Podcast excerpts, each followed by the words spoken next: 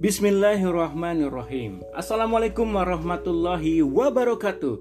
Sampurasun, salam literasi.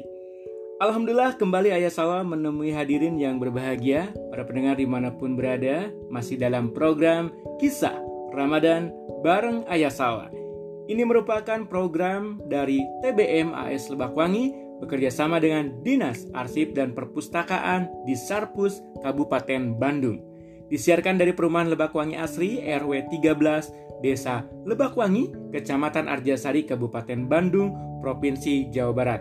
Acara ini biasa didengarkan di Kabupaten Bandung, Kota Bandung, Jakarta, Tangerang, Bekasi, Bogor, Purwakarta, Sukabumi, Ambarawa, Salatiga, Purbalingga, Jambi, dan Oku Selatan, Sumatera Selatan.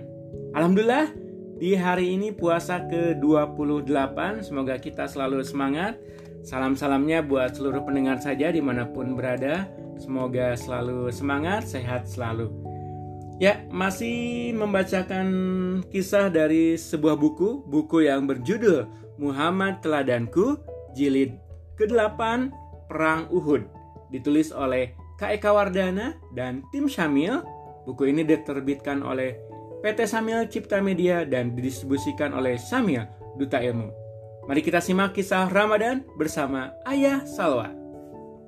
Abdullah bin Ubay Rasulullah Shallallahu Alaihi Wasallam pulang ke Madinah dengan diberati beban pikiran.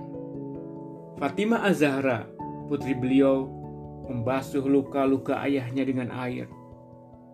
Ternyata para tawanan perang Badar yang dulu dikasihani dan dibebaskan kembali memerangi kaum muslimin. Rasulullah teringat lagi kata-kata Umar bin Khattab dulu. Ya Rasul, bunuh orang-orang ini agar tak seorang pun berpidato mengobarkan api kebencian terhadap dirimu. Orang muslim pantang berbuat kesalahan untuk kedua kalinya. Karena itu, beliau memerintahkan untuk membunuh seorang tawanan yang tertangkap. Orang itu adalah tawanan Perang Badar yang dulu dibebaskan. Rasulullah SAW juga memikirkan belas kasihan yang diberikan kaum muslimin kepada pihak musuh. Semua muslim menahan pedang ketika mereka menemui Hindun di medan perang. Padahal jika Hindun dibunuh, tidak akan Hamzah disiksa sedemikian rupa. Pembunuh Hamzah yang berkulit hitam itu sebenarnya tidak tahu rupa Hamzah. Hindunlah yang menunjukkannya.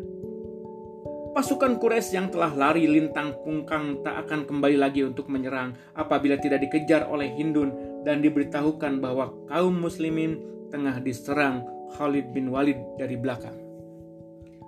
Kemudian Rasulullah SAW pergi ke masjid di sana, beliau melihat derai tangis penyesalan pasukan panah yang telah jelas-jelas melanggar perintah Rasul. Hati beliau amat lembut. Karena itu, beliau maafkan mereka semua. Sebelum itu, di sana melihat beliau melihat Abdullah bin Ubay tengah berpidato agar orang-orang mencintai Rasulullah SAW. Inilah gelombang Inilah gembong kaum munafik yang telah membujuk 300 orang prajurit kembali ke Madinah.